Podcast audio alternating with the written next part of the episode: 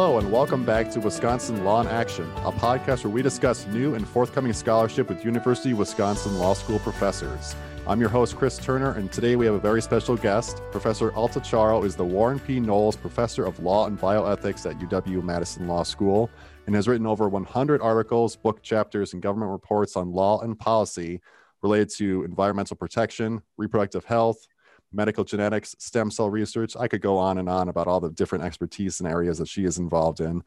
She has also served, volunteered, advised, and been elected to work on numerous advisory boards, served on Pre- President Obama's transition team, and worked on committees focusing on a number of topics ranging from stem cell research to the use of chimpanzees and National Institute of Health funded research that doesn't even scratch the surface of her work. But today we're going to hear we're going to talk about a very important topic: the development and allocation of the COVID vaccine, as well as approved therapeutics. Thank you for joining the podcast today, Professor Charo. Oh, it's a real pleasure to be here, Chris. Thank you for asking me. Oh, absolutely. I, I wouldn't miss this opportunity for the world. and before we get started, I do have to give a caveat here. I'm going to be talking at times today about uh, some of the recommendations that came out of the US National Academy of Medicine Committee on Vaccine Allocation and also the Wisconsin State Subcommittee of the Disaster Medical Advisory Committee, which worked on principles for allocation here in Wisconsin. I served on both those committees and I endorsed the recommendations that we came up with, but my comments today are my own and I don't represent those committees on this podcast. Great, thank you. We're just happy to have your expertise on this very complicated but also very interesting area of law and bioethics and public health.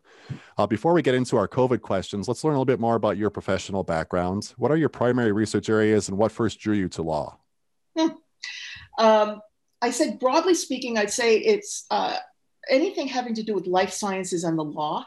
So it is a wide range of topics in the areas of genetics and the law. It began with things like genetic screening, but moved on to genetic engineering, which is where I spend a lot of my time now human genetic engineering, animal, and plant, um, as well as a variety of topics having to do with either public health and public health ethics or doctor patient medical ethics. Um, I was drawn to law originally because I wanted to save animals. And I was interested in doing environmental protection policy as a biology major, interest, and I was studying evolutionary theory and animal behavior. But I realized that if you want to become an advocate, a law degree can be much more valuable than a simple master's in the biology. And it really became PhD in biology versus law. And I, I found myself just more drawn to the more action oriented aspects of law. Mm-hmm. Uh, but environmental law turned into um, turned into biomedical law because of the connection of genetics one of our recent podcasts was with uh, Professor Stewart Macaulay, who just who talked extensively about law and action, and that kind of sounds very similar to what you were thinking about how to apply law in the real world when you're talking about saving animals and other genetic uh, developments. Yeah, and in fact, uh, one of my earlier jobs, only about I don't know five years out of law school, I was working for a congressional agency as a legal analyst, uh, where we offered science policy advice to Congress, and I discovered there that law and action can also mean law that's silenced because when you worked for Congress, you had to be incredibly, this particular agency, incredibly neutral in your own opinions. You were there as a resource, but not as a policy advisor. That was incredibly frustrating. So I went to academe so I could actually say what I think personally. but in academe, I realized that you could be writing to nobody and or you could be trying to use your law in a real sense. So it's hard to find that middle ground where you can be your own person, which is what academia allows, but also become an effective advocate for policy working uh, in a government setting. It seems like you've struck a very happy balance between the two so far, just looking back on your career. So that's really great to hear, to see. Yeah, well, Wisconsin is unique, I think, in its not only tolerance, but its encouragement for people that want to move in and out of public life working in government agencies on leave periodically or in advisory committees, and takes that seriously as an aspect of scholarship and academic achievement. Uh, so, over the past several months, you've discussed the therapeutics that have been approved for COVID. What has been approved so far, and what does it take for a treatment to gain approval to be treated with for COVID to be treated? Okay, so for treatment as opposed to a vaccine, right? Yes. Um, so there's a there's a process for approving new drugs that has existed in pretty much the same form since about 1938, although we've tightened it up considerably, particularly in the 60s and then the 1990s. Um, basically, uh, anybody who wants to start with a brand new drug, never been used in any other setting, uh, has to first approach the uh, Food and Drug Administration, which is an agency within the Department of Health and Human Services, and ask permission to try testing it on humans. They have to present evidence that they think it's going to be safe and effective in humans based on laboratory work and animal work. If the FDA gives permission to start human trials, then there are phases of research, starting with phase one, tiny numbers of people, and moving up through phases two and three, and moving from looking purely for signs of danger to signs of, of safety and effectiveness as you move up through those numbers. By the time you get through phase three, you may be looking at thousands of people who are in trials. And the classic trial, there are other forms, but the classic trial has the new drug tested against a placebo, a nothing, with groups that have been matched in every other possible way in terms of their health status. So that if you see a difference between these two groups, you are pretty sure it's attributable to the experimental drug. Um, there are other exceptions, but we can talk about them if needed. Once the drug has shown this kind of evidence and the FDA is persuaded, uh, it can be approved for marketing to the general public. It'll be marketed for a particular use, that's called an indication, and for a particular population at particular dosages. So that's what goes on the quote unquote label. But once it's out there, any doctor in his or her discretion may choose to use it for another purpose. That's so called off label prescribing. Entirely legal. It depends upon the professional's own knowledge. And certainly, there are lots of drugs that turn out to have many uses uh, that are discovered and discussed in medical journals without having gone through a formal approval process. So, for COVID 19, we have seen a number of things that have been touted as cures. For example, uh, there was a period of time when the president was touting a particular uh, drug, hydroxychloroquine, which um, was already used for other purposes, and he was touting it for an off label use. So, this is an approved drug for a different context, and he's saying we should use it for COVID 19. The problem here was that we really didn't have the evidence to support that off label use. So, it was legal to prescribe it and use it. But it wasn't legal to market it for that use. That is, a company couldn't advertise it for this secondary use until it had proven to the FDA that it really was worthy of it. And in that case, it over time has been shown not to be worthy of it. It doesn't seem to be effective and it does have real dangers. Um, on the other hand, we're looking now at these very interesting, very modernistic drugs, the monoclonal and polyclonal antibodies. Basically, these are drugs that are designed to stimulate your own immune system so that your own immune system can now respond to this invading virus. The polyclonal um, antibody created by Regeneron was the one that was used when the president was in the hospital. The monoclonal antibody that is now being proposed to the FDA comes from a different company, Eli Lilly. Uh, I think that both of them have an excellent chance of getting approved at the end. Um, but they're going to have to get through this process of showing the data from all their trials, having it evaluated by the FDA as an independent agency, and then again, they will be marketed only for a certain dose, certain kinds of people, certain diseases. And then after that, it may get expanded to other indications. So I would suspect they'll get approved at first only for adults, not for children.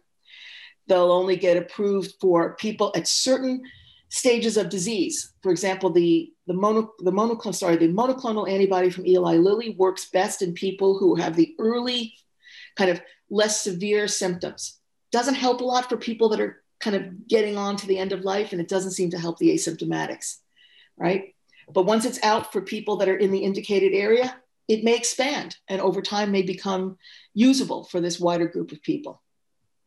It's nice to get this layer of context for the treatments that are being developed because you hear the word treatment and you think, okay, this is a good sign that someone with COVID has a treatment out there, but there are more shades of gray involved here, obviously, because first it has to be approved for a certain population, age, type of type of COVID they might have, all that. So that's really helpful for me to shade in that context for sure. Yeah, it's been very tricky in particular to get across the information that some drugs work better at certain stages of the disease and worse at uh, and worse at different stages because that affects tremendously whether the drug will be particularly useful. The other thing that is not widely understood sometimes are the complications of administering some of these drugs. These monoclonal antibody, polyclonal antibodies, they need to be given only once, but it's by it's by intravenous, by an IV, and it takes an hour to infuse it. So it's not like you can just go in and get a shot. So where do you bring in people who are COVID positive and are already showing symptoms so that they can sit for an hour getting an infusion? They can't go to the usual infusion centers. There are cancer patients that are there who are very vulnerable to infection, and you can't mix COVID and positive and negative people. But you can't really do it easily at home either. So just figuring out the logistics of how you would deliver some of these drugs can also have an important role to play in figuring out how useful they'll be. Logistics, I think, is the key word there as we start to see both treatments and the vaccine spun up as trying to get this out to who needs it the most. We'll get back to that in a minute, but first I want to shift gears a little bit to see what level of international cooperation has been has been out there among the legal community as these treatments have been developed. Well, we've actually seen some very interesting experiments in how to speed up the development of, of interventions, and particularly the vaccines. We've seen companies that have basically brokered a deal in exchange for the government having provided funding that helps take away the risk, the investment risk of developing a vaccine, the companies have agreed to work not only flat out, but also to work at, at testing multiple vaccines simultaneously instead of just one at a time. Um, to making larger amounts of it. You know, usually I have to back up. Usually you know, a company is very much aware that most drugs are going to fail. And so they're very careful to only very slowly and carefully incrementally increase their investment so that when, as will often happen, it fails, the amount of money that they lose from this research and development is minimized. But here we wanted them to test a whole, a whole portfolio of vaccines all at once, knowing most will fail, and invest all that money the government had de risked it by saying, we will cover those costs and give you then the economic freedom to go and push forward faster than you would. It also meant, though, that there was going to be a quid pro quo having to do with advantageous pricing at the end of the day for anything that succeeded. We also saw a lot more sharing of data than is typical in an area where intellectual property is a very, very valuable uh, commodity. So we may see that this opens up our imaginations to new ways to incentivize the development of new therapeutics in the future, especially for areas where the market is, is not working well. If you're making a blockbuster cholesterol drug, company may risk a lot of money and lose a lot of money on failures, but when it hits, it has a blockbuster, it makes back all of its money, right? And there are marketing advantages you get to being the first one out with this blockbuster drug. But if what you're talking about is a drug that's only usable for a small population, it's a rare disease, or it's an economic orphan, it's disease only hits poor people, right? Um, like some of the tropical diseases do. Or it's a, interestingly, it's a drug that you want to develop but never use. New antibiotics that you want to keep in reserve when somebody becomes resistant to all the standard. So you want to you want to spend all this money to develop a new antibiotic and then never sell it. These are places where the market fails and where this is um, this is a moment where the government needs to have some imagination about other ways to incentivize the industry. And I think the COVID 19 experience may help us do that. Right. Some to kind of put a thumb on the scale of the cost benefit analysis here to say that this is even if it's going to cost you a lot of money, we're going to try to encourage you to get ahead of some of the viruses. So whether you have the antibodies, if something were to mutate, it would still be possible that something would be you'd be maybe ahead of the game a little bit. And there are other things. I mean, for all of these things, we've already got some kind of program, right? There's there are marketing advantages if you invest in orphan disease drugs, et cetera. But um, what really made a difference in COVID 19 truly was the research that wasn't on COVID 19. It was the basic science research in genomics that made it possible to very, very rapidly understand the genetics of this virus, which was the key to developing some of the most forward looking kinds of vaccines that we're now talking about, including the Pfizer Moderna and types. So, um, the government's role is both kind of way behind the scenes in the continued funding of basic research, which has a kind of serendipitous quality, but when it turns out to matter, it's often profound in its effects, as well as the more kind of practical uh, interventions to provide a financial insurance policy for companies when you want them to invest in something that's risky but none, nonetheless important. Mm-hmm. So again, we're going to shift around because there's so many different areas of I would like to get your uh, input on. So this time I want to turn towards the legal challenges we've seen uh, about stay-at-home orders and about mask mandates. Are there any precedents in the legal world for like uh, to keep people at home to quarantine them during a pandemic, or is this kind of breaking new ground? Um, well, you're going to laugh because the answer is a classic law professor answer, which is it depends. I will laugh. Yes. so. Um, yes, we have a long history in the United States of having legal powers, primarily at the state level, not the federal level, but it's shifted somewhat over the years, um, to enact various kinds of restrictions on businesses and on personal freedom in the name of protecting the community's health. Um, but it is not unlimited. So, what we're seeing is a constant testing of the boundaries.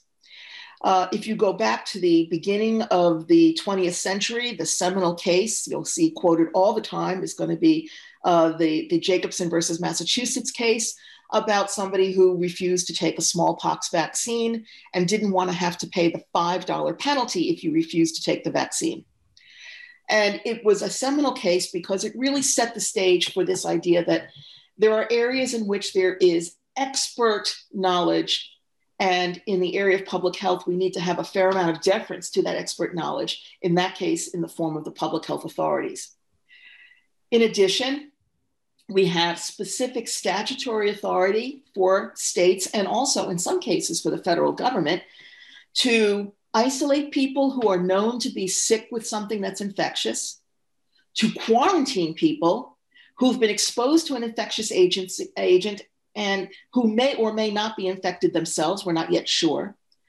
But if you do that, it has to be done in a way that balances these burdens you're imposing on people with the public health needs. So, for example, the quarantine can't be endless, and it has to be restricted to only those people who realistically are potentially a threat um, it has to be administered in a way that is non discriminatory. Very famous early case, uh, the Jew Ho versus Williamson case in California, in which the court said you can't just quarantine only the people who are of Chinese descent in this particular neighborhood while letting all of the um, you know European Americans continue to go about their business.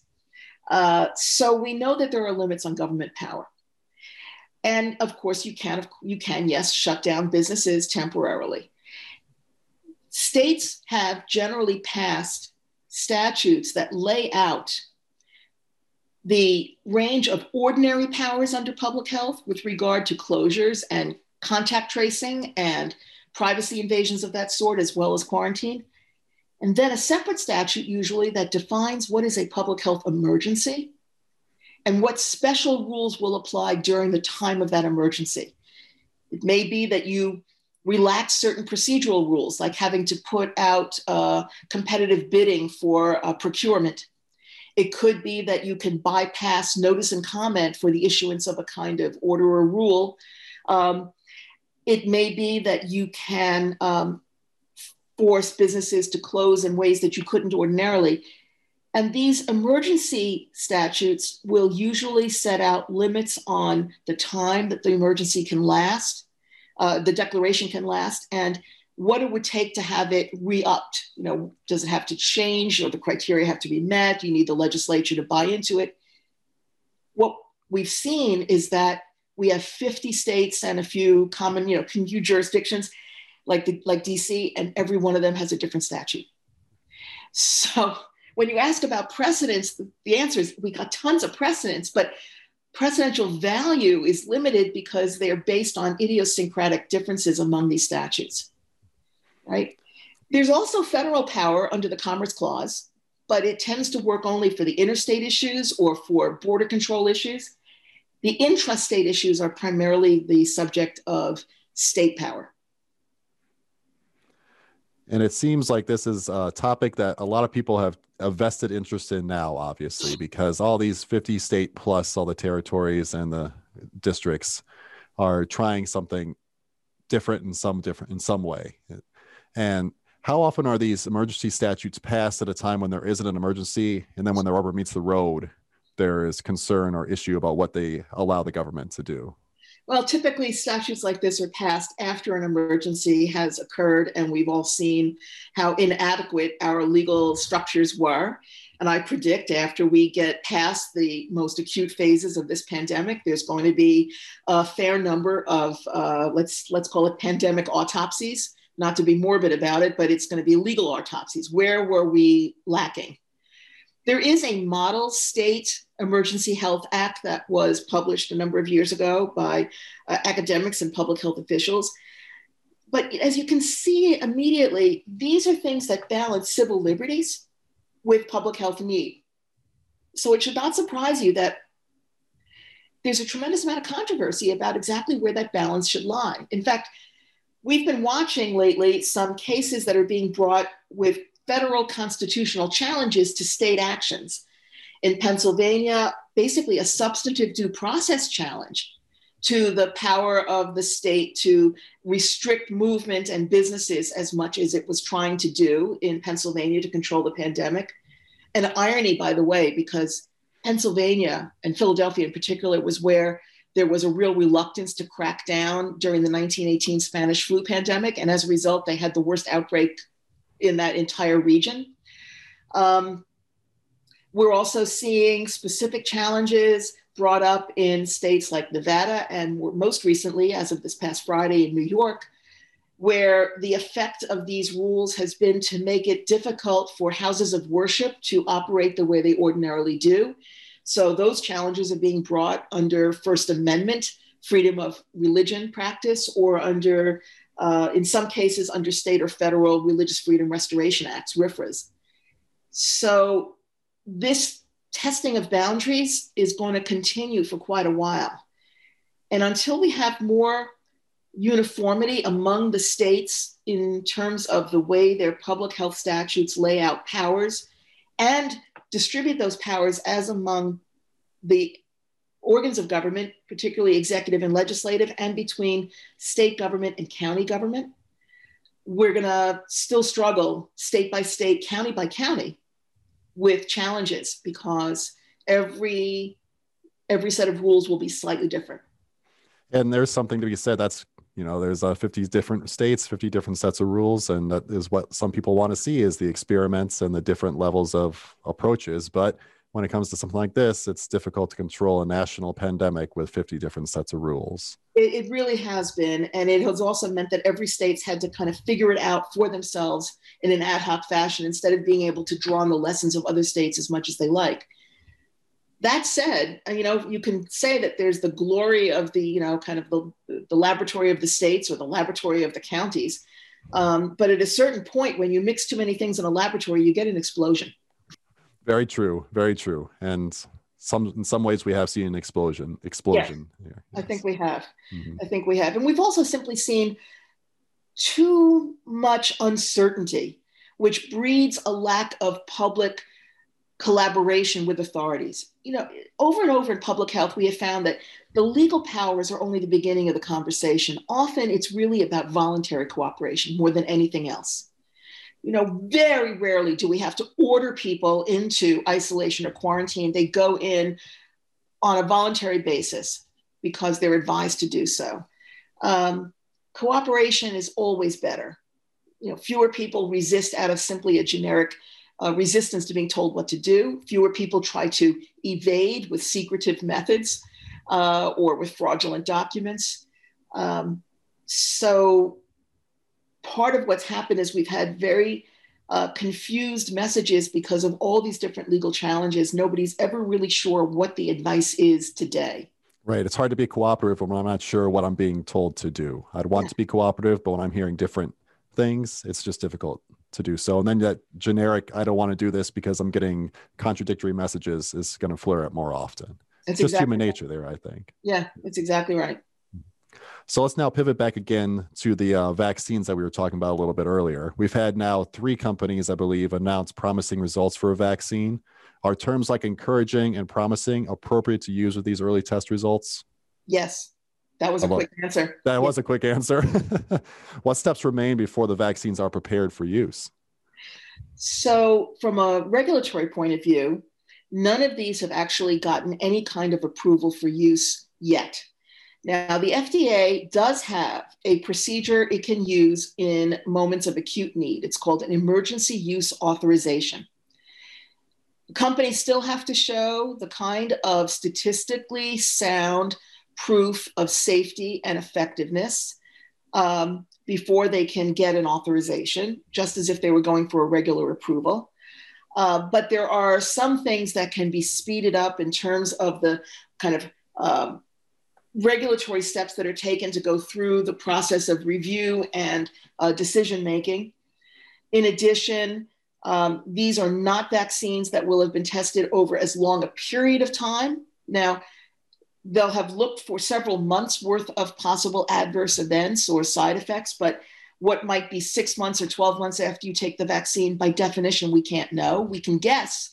There are lots of good biological hypotheses, but you can't know. So if you put something on the market under this emergency use authorization, it's going to be accompanied by special rules about monitoring and follow up. So I can see all three of these going through that process and similar thing happening now in Europe. At least one of them has announced they're going to get a decision probably December 29 in Europe. And uh, here in the US on December 10th, we're going to have the public advisory committee meeting for the FDA. That's where independent people, not involved in the trials, not working for FDA, independent experts come in, they see the data, they see the structure of the trials to see whether or not there's some reason that the data is faulty.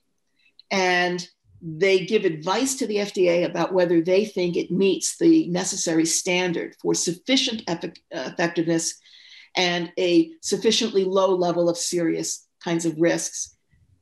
And at that point, the FDA can put it out under this emergency authorization with various conditions. However, when the emergency ends, and this is under the federal public health emergency, which had to be declared by the Secretary of HHS, when that emergency declaration expires, so does the authorization for these vaccines, at which point they need to get an ordinary approval to continue to be used. But presumably, all the data collected up until now, plus all the new information we get when it's used under the emergency use authorization, will be, we hope, sufficient to justify a regular approval, but it will still have to go through that new review for a general marketing outside this emergency setting. Do you think that the emergency would remain declared to ensure that the uh, emergency authorization can continue to be used, or would you see some overlap there? Um, the emergency, the declaration of a public health emergency by the Secretary of HHS is permitted only when certain criteria are met. So you can't maintain the emergency status when the criteria no longer apply, even if you want these emergency use authorizations to continue to exist. Um, there's always interpretive movement in any set of criteria, but uh, these are not supposed to be manipulated that way, right? um, supposed to. Supposed yeah, to not be manipulated that way, exactly. Interesting. So, is it possible that you could have the authorization to uh, send out these vaccines and the emergency is no longer met, so it's withdrawn, and there's not enough data to support a regular authorization of the vaccines yet? So, that in theory, that could happen. Although, in fact, you could start the process for asking for a regular approval now, even while the emergency approval authorization has been given, so that you've kind of started that that long road of review already and collecting data along the way uh, under the emergency use. Um, you know, the, the, the thing is that an emergency will suggest a slightly different kind of risk benefit balance. In an emergency situation, you've got, for example, a, an infection rate of spread that's much higher than in a non emergency situation. And so, what level of effectiveness you're going to require from your vaccine may change, right? If you've got a fast spreading virus, that you might take a somewhat lower effectiveness rate just to slow the pandemic down a bit but at a normal level, you might insist a much higher rate uh, of effectiveness because otherwise it's not worth using it, mm-hmm. right? Uh, so the standards can change a little bit depending upon the context. Hmm. The other thing, though, that's going to be interesting is that once we have a few vaccines that have actually been authorized, it does get harder and harder to test new vaccines because the ethics of research trials suggests that you can't put people to unreasonable risk. So, in order to test a vaccine, you have to have people that are taking the new vaccine and other people that are not.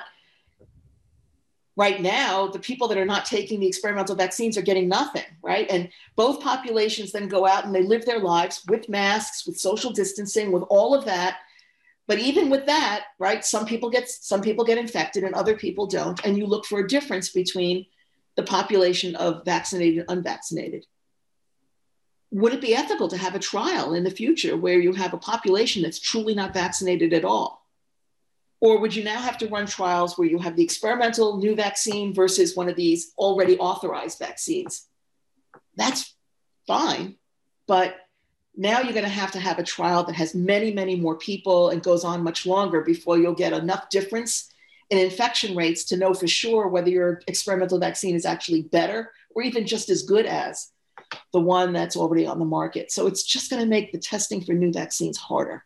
It would make it very difficult for a, a, company to say, we want you to stay away from any vaccines because we want you to be someone that we are going to test a new vaccine on. And that person gets catches COVID and passes away from it. It kind of, on top of an ethics standpoint, it's just it just looks bad any which way you slice it. Yeah, well, making people die is always going to look bad. I completely yeah. agree. Yes, I'm not um, not a very controversial stance on my part there. Yes. no, no, I, I, shouldn't I shouldn't make fun of you because that's exactly right. Um, that said, each vaccine is going to have slightly different profile, have a slightly different profile in terms of its risks and its benefits, its side effects um, so, for example, some vaccines may, cho- may turn out to be um, more effective for people who are at ordinary weight. But when you're talking about people who are very obese, they simply don't have a comparable level of effectiveness. And yet, a different kind of vaccine that's built on a different kind of biological platform may actually do better for people who are morbidly obese. That's an important thing to know. That makes a very legitimate uh, justification for a trial when you're trying to figure out what's the best vaccine for people in your condition. You've got this existing medical problem. You're an organ transplant recipient with, uh, you know, kind of uh, immune system depressant. You're morbidly obese. You're very elderly. Um, you're very young. So we do have to keep testing vaccines to look for the best match of the vaccine's effectiveness and safety profile to each subpopulation for me growing up in a in a society where it feels like a lot of the major diseases have either been are controlled in some way or wiped out entirely this is just an entirely new ground for people my age and younger especially. Well and we haven't even begun to talk about the complexities chris. I mean let's now talk about just the delivery issues. So the first two vaccines that are coming out pfizer and moderna they are built on a new kind of way of doing vaccination development. Um, it's um, based on a kind of a, a trick by which you can create something genetically that mimics the coronavirus enough that it stimulates your body's immune system directly, right? Um, as opposed to the older forms of vaccines where they'll take a virus and they'll inactivate it or kill it so that its shell remains and your body like latches onto the shell and says, oh, let's fight against it, but it can't actually make you sick. Mm-hmm. Okay, very different things. Now, the problem with these new ones is that while they have incredible promise for all kinds of reasons, they also pose some delivery challenges. The Pfizer vaccine requires storage at about 100 degrees below zero Fahrenheit. That's that's a problem. I mean, I was amazed when I read over the weekend that United Airlines had to waive its usual rules on the amount of dry ice it's willing to carry in order to have enough dry ice for all the boxes of all of the vials of vaccine that were being shipped from, I think it was Belgium to the United States. Um, now, think about that when it gets here. To be transported from the central location where it's delivered in the United States to all 50 states, and then it gets to the public health departments, which have to be able to receive it, right, in this pristine condition and get it out to all the other locales, pharmacies, hospitals, clinics, all of which have to continue storing it at this incredibly low temperature. Do you even have a, a, a you have a refrigerator that'll go that low?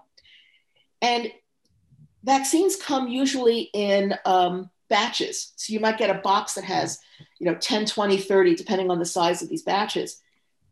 But if it can only be kept at ordinary refrigeration temperature for, let's say, five or six hours, then you need to be in a place where you're going to get enough people coming in to get the vaccine in five or six hours that you're not going to wind up wasting some of it becomes useless because it's been stored too long at that temperature.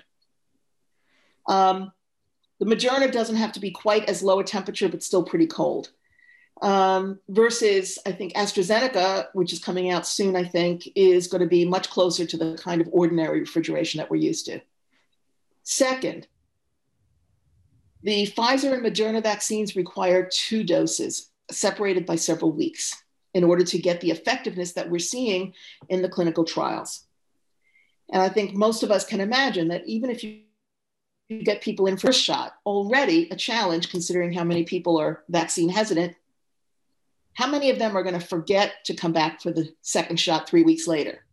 They get busy and they forget, or the first shot gave them side effects. Lots of them will get headaches or even a mild fever, and it discourages them. So maybe these kinds of vaccines should only be given to people who are going to stay in one place, people who are in nursing homes, people who are in prisons, where you know that if Joe is here today, Joe's going to be here three weeks from now, and you'll make sure that the second dose gets to them. And then use one of the single dose vaccines for people in the general community. That's also going to affect your allocation decisions, right? All of these things have to be taken into account. Enormous lo- uh, logistical challenges again. Just imagine tracking all of this to see who has gotten one but has not gotten the second one. That's another thing. Registries, absolutely. And here, right, what if you get one of them at Walgreens here in Madison, but then you're trying to get your second shot when, for whatever reason, you're now in Illinois and you're at a CVS, right? Do they talk to one another? We've got registries, we've got state registries, no problem, but having registries talk to one another across state lines and nationally is less perfect. Uh, and it's very easy for those records to get missed right? Um, and so you may either never get your second shot or you may get too many shots, right? Um, even I personally was a victim of that, where I forgot I'd gotten a shot for something and I got another one um, because I was in a different state. And lo and behold, it turned out that was not a good thing to do. Uh, um, so that's You're the expert there. I'll take your word for it. Yeah, no, no. but um, you know, this is th- this is just the beginning of some of the concerns, right? Right. Um, you know, the, get the shot, you have side effects like a mild fever or aches and pains for, for a day or two. So if you're going to give your vaccinations, let's say, to your healthcare workers first, because you want to make sure that they are able to take care of the rest of us, you may not want to give it to everybody on the service on the same day. Because if they do have those side effects, it may be two days from now, you've got half of the people calling in asking for a sick day and you're suddenly short staffed. So you may want to have a kind of rolling vaccination program within your you know ob service or in your icu you know personnel et cetera again the logistics down to the kind of granularity of how many people per day is where our local public health departments really become the experts and along these same lines, we can talk about, we've talked about the ethics and allocation a little bit, but I want to dig in a little bit more. Uh, you've discussed this a little bit elsewhere, but there's proposed orders for who is first in line to get these vaccinations once they are available and being allocated. How is it being determined, or how should how it be determined, perhaps? There's no one way that is necessarily correct. Um, it, it takes thinking through what your goals are going to be. if what you want to do is simply reduce the sheer number of people who are dying, it's pretty clear you would vaccinate first the people who are the oldest and most medically vulnerable. Because while nursing home residents, for example, are only about 1% of the population, they're about 6% of the people infected, about 39% of the people who are dying. So if that's your goal, keep people alive, you're going to go ahead and focus on nursing home residents first, first, first.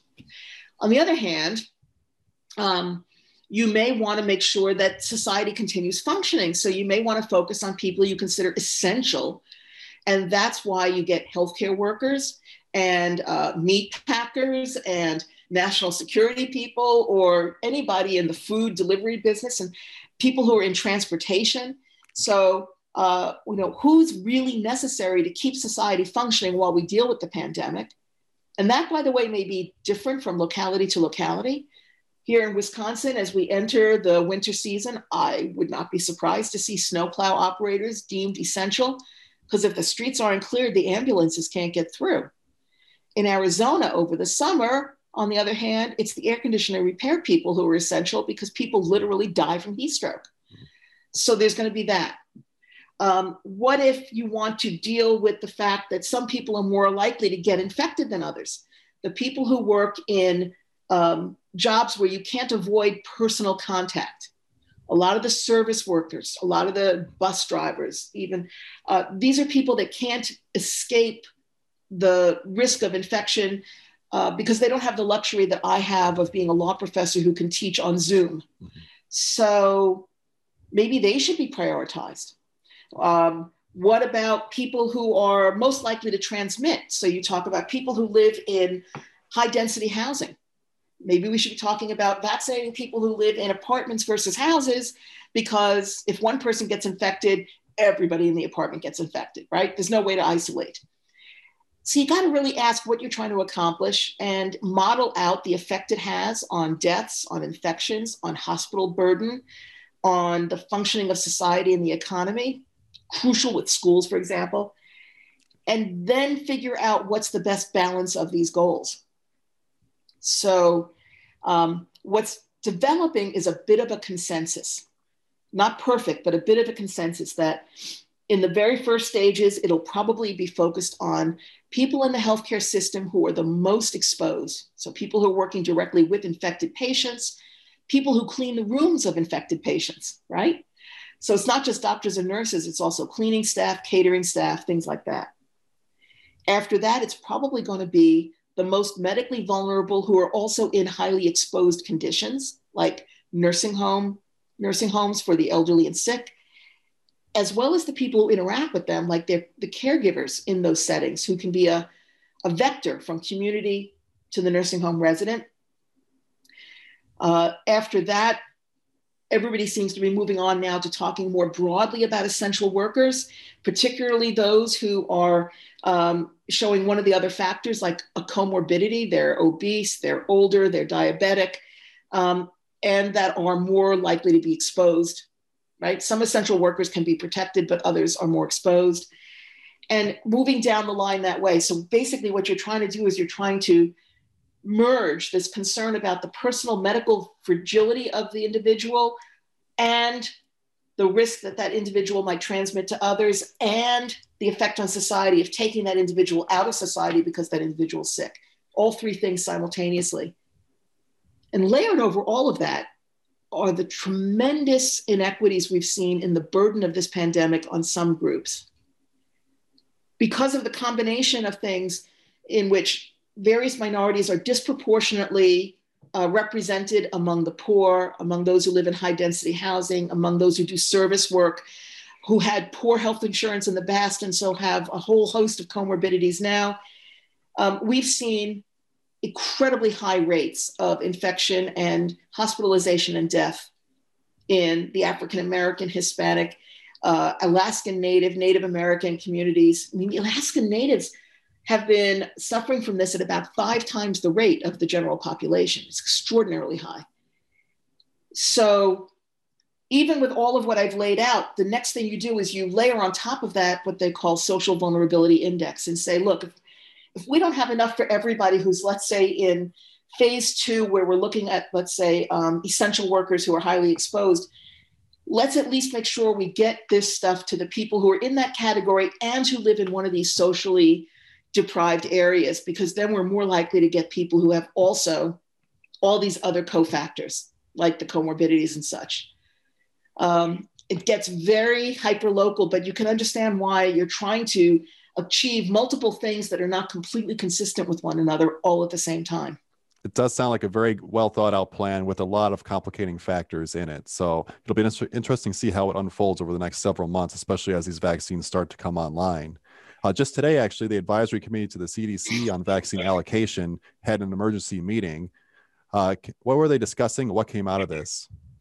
So they were discussing exactly what we're just now talking about how to phase in vaccination as these vaccines come online. And keep in mind, whatever you decide today based on the two vaccines that we may have now might change when we have two more that come online in February and have a different profile. So it has to be a framework that's able to adapt to changing circumstances as new vaccines become available. So today they were working only on the very first phase. Uh, let me first give some context about who they are and where they fit in the system, right? Who is this committee? What do they do? The Department of Health and Human Services has a uh, has an agency, the Centers for Disease Control and Prevention (CDC), which is our public health agency. That agency uses advisory committees of various types. This one's called the Advisory Committee on Immunization Practices, ACIP. And one of their jobs is to um, advise the CDC about how to handle vaccines that the Food and Drug Administration has now approved. So, one of their jobs is to help the CDC decide how to advise the country, right? The CDC, by the way, is already working with advice from our National Academies Committee. So that was, you know, step one. Step two now is the ACIP. They will make a recommendation to the CDC, which will issue guidelines, and those guidelines go out to the states. But the states have the discretion to make the decision for themselves about what framework they're going to use for their own allocations. And we have our own committee here, as I mentioned at the top of the podcast. So it's, it's a lot of advisories going down the line. Um, what happens is over time, you begin to see this kind of confluence of advice. So today, the ACIP had an emergency meeting because it became clear that the FDA was on the verge of making a decision about whether to give authorizations to these vaccines from Pfizer and from Moderna. And for the moment, they were focusing only on the very first stage when you've got the fewest doses available. Uh, they were talking about the approximately 20 million healthcare workers and how many doses are we going to have in the beginning from these vaccine manufacturers as they scale up the manufacturing process. Um, and how do we you know how do we distribute them it does seem pretty clear it's going to be healthcare workers first but even there there may be a need to prioritize within that group right and focus on those who have the highest degree of risk either because of where they're working or because of their own personal characteristics because we won't even have enough for all the healthcare workers in the very beginning and then they are going to kind of incrementally continue working through the different phases that they're going to advise local governments about. So so fascinating to watch this play out in real time as it's developing. just it's obviously affecting us every day of everyone's life, and so I'm glad to see that there is progress being made. But um, let's wrap up here a little bit. I want to know what do you most hope readers, be they either researchers or a layperson, takes away from your work? Well, first, I want them to appreciate that there's a role for the public in this as well. So, right now, it's now Tuesday, December 1st, as we record this. Uh, until December 4th, the public is allowed to comment here in Wisconsin on the Wisconsin proposal for its first distribution of vaccines. So that's at the, the State Disaster Medical Advisory Committee website on the wisconsin.gov website and you can comment on their proposed first initial distribution among healthcare workers. You may think that's crazy and that the first distribution should be nursing home residents. You should write in and tell them that. Mm-hmm. Um, so that's the first thing I want people to know is that the public has a voice. The second is that there's been a lot of distrust of government agencies in the last year, and we have certainly been the victim of the unhappy confluence of a political election season with this pandemic, so that everything that's been done and said has been seen somewhat through a political lens. The election's over. The particular pressure that November 3rd brought on everybody has been relieved. And it's time now to really listen hard to what the experts and independent, dispassionate reviewers are telling us about safety and effectiveness and believe them. Because we have way too many people who are still saying that they don't trust the vaccines for some reason. And if we don't get enough people agreeing to take up the vaccine, we are not going to get the kind of widespread immunity we need to let society truly return to normal someday. You know, we're going to have a long, awkward period where we're going to have to be taking vaccines, but still using masks, still using social distancing, because we're not out of the woods yet. And that's the worst, most difficult time for public communication. Um, but the first step is for people to actually go ahead and get vaccinated hopefully with the political aspect removed from this there's more clear communication about what is required and what is coming forward. Because as you said where people have taken a vaccination but they still need to wear a mask still need to be socially distant i absolutely agree with you that will be very difficult to clearly communicate the steps that we will do to go forward to get back to what will constitute normal after this is finished. You know there's there are always going to be some people that can't get vaccinated because they have some medical condition that makes it unwise, or because the vaccines haven't yet been tested on people that are as young as they are. So you'll have children who are unvaccinated. And one of the reasons we all get vaccinated is not just to protect ourselves, but to protect all of them. You know, the nature of public health is that we have to remember it's about solidarity. We are all in this together. I do things to protect you as well as protect myself. It's, it's, it's, I, you know, I'm, I'm, I'm like a Girl Scout, child of immigrants, rah rah America. I think of it as patriotism, mm-hmm. right? To do things that help everybody around you. So uh, that's going to be what we need to really communicate to people as we move into this next stage that it's about taking the vaccine to protect yourself and others, and then continuing to use these other non pharmaceutical measures until it's safe enough for everybody to go out and about again as they used to. Where can researchers find more of your work? Well, the National Academy of Sciences, Engineering, and Medicine has a website that will lead you to the report on equitable allocation of vaccine, as well as the state um, uh, Disaster Medical Advisory Committee website for information specifically on this. My biography page on the law school website will lead you to some links that can uh, connect you to the various committees and uh, journals where I've been active. And um, I welcome people who occasionally just write to me out of the blue to uh, comment on or even argue with some of the things I've done. The dialogue is wonderful, and I will end by telling you that I got my favorite fan letter ever yesterday from somebody who had seen me in uh, in a video and said, uh, "Yeah, she found the video very interesting, but mostly she wanted to say that she really wanted to compliment my accessories because she wears exactly the same pair of earrings when she wears the color of the suit jacket I had on." Hey, I'll take a compliment any day of the week. That's nice to hear. and of course, we will link to everything that you just listed on the podcast uh, homepage to make sure everyone can find your biography very easily and find links out to the National Institute for Health as well.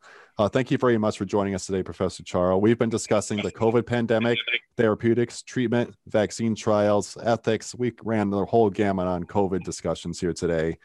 Thanks to everyone for listening. As, as I mentioned, you can find a link to Professor Charo's works either on SSRN or the Law School repository or the Law School homepage on our podcast page at wilawainaction.law.wisc.edu.